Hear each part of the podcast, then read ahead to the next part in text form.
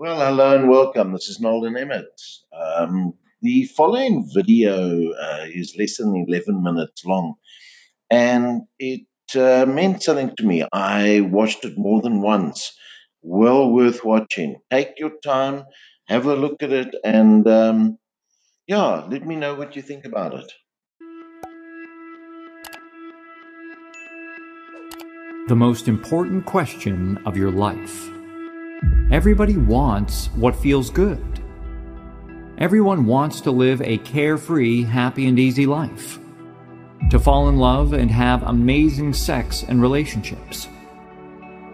To look perfect and make money and be popular and well respected and admired and a total baller to the point that people part like the Red Sea when you walk into the room. Everyone would like that. It's easy to like that. If I ask you, what do you want out of life? And you say something like, I want to be happy and have a great family and a job I like. It's so ubiquitous that it doesn't even mean anything.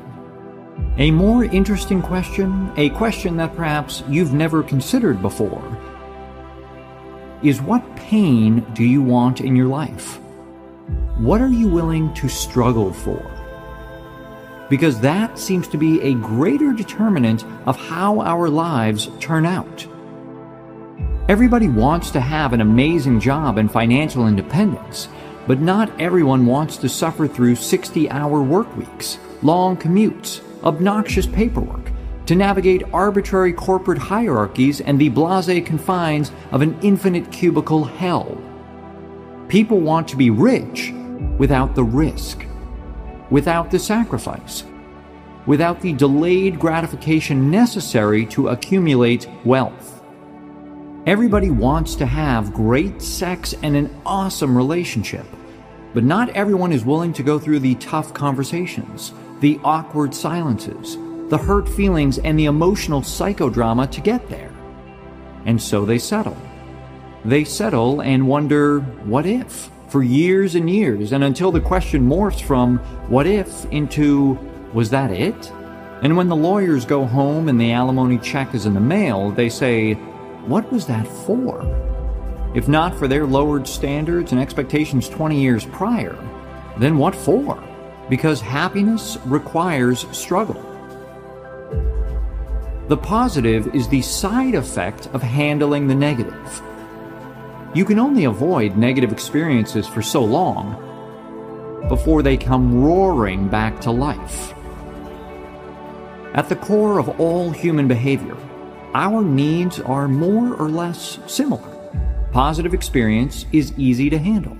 It's negative experience that we all, by definition, struggle with.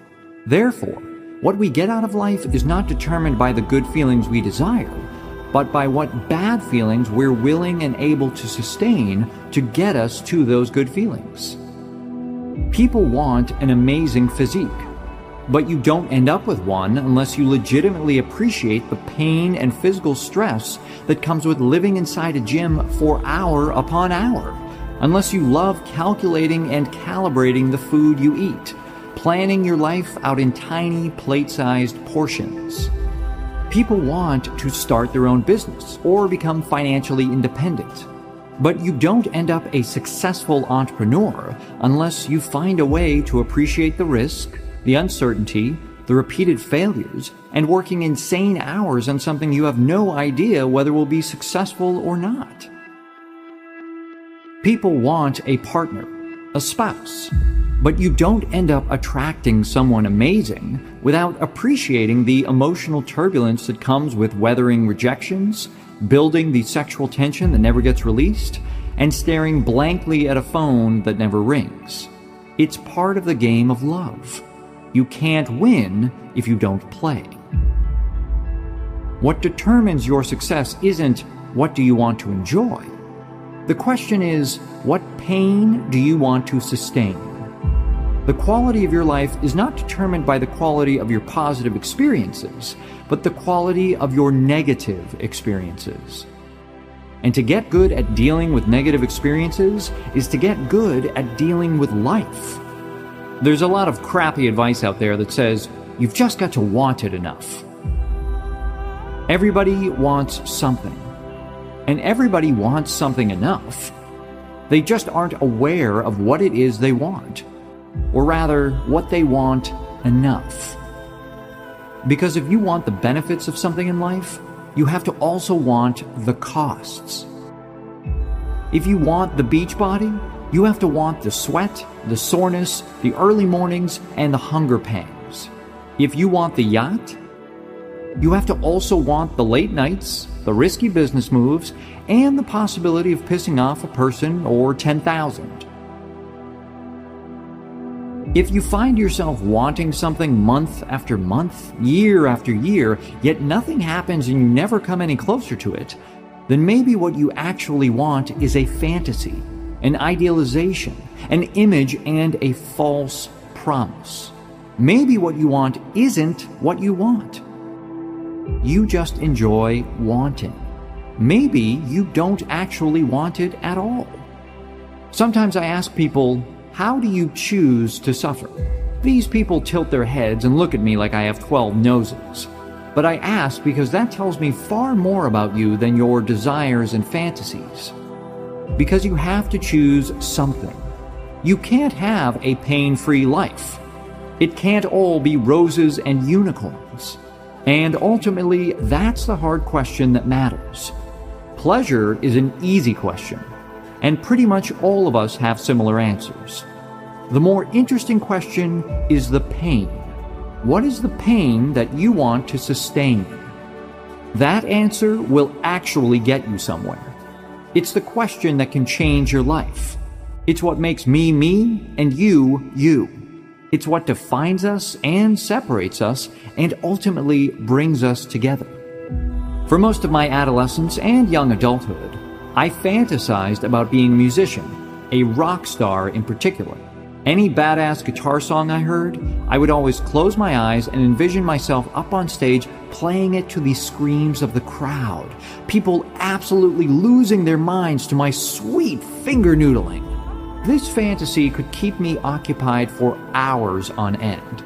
The fantasizing continued up through college, even after I dropped out of music school and stopped playing seriously. But even then, it was never a question of if I'd ever be up playing in front of screaming crowds, but when. I was biding my time before I could invest the proper amount of time and effort into getting out there and making it work. First, I needed to finish school. Then, I needed to make money. Then, I needed to find the time. Then, and then nothing. Despite fantasizing about this for over half of my life, the reality never came. And it took me a long time and a lot of negative experiences to finally figure out why. I didn't actually want it. I was in love with the result. The image of me on stage, people cheering, me rocking out, pouring my heart into what I'm playing. But I wasn't in love with the process. And because of that, I failed at it repeatedly. Hell, I didn't even try hard enough to fail at it. I hardly tried at all. The daily drudgery of practicing, the logistics of finding a group and rehearsing, the pain of finding gigs and actually getting people to show up and give a shit, the broken strings, the blown tube amp, hauling 40 pounds of gear to and from rehearsals with no car. It's a mountain of a dream and a mile high climb to the top. And what it took me a long time to discover is that I didn't like to climb much. I just like to imagine the top. Our culture would tell me that I've somehow failed myself, that I'm a quitter or a loser. Self help would say that I either wasn't courageous enough, determined enough, or I didn't believe in myself enough. The entrepreneurial slash startup crowd would tell me that I chickened out on my dream and gave in to my conventional social conditioning. I'd be told to do affirmations or join a mastermind group or manifest or something. But the truth is far less interesting than that. I thought I wanted something, but it turns out I didn't. End of story. I wanted the reward and not the struggle. I wanted the result and not the process. I was in love not with the fight, but only the victory. And life doesn't work that way. Who you are is defined by the values you are willing to struggle for.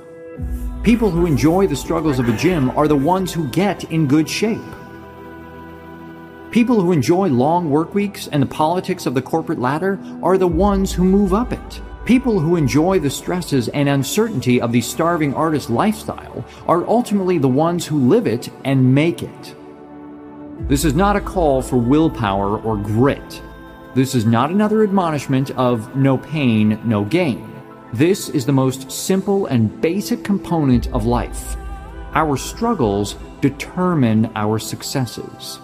So choose your struggles wisely, my friend.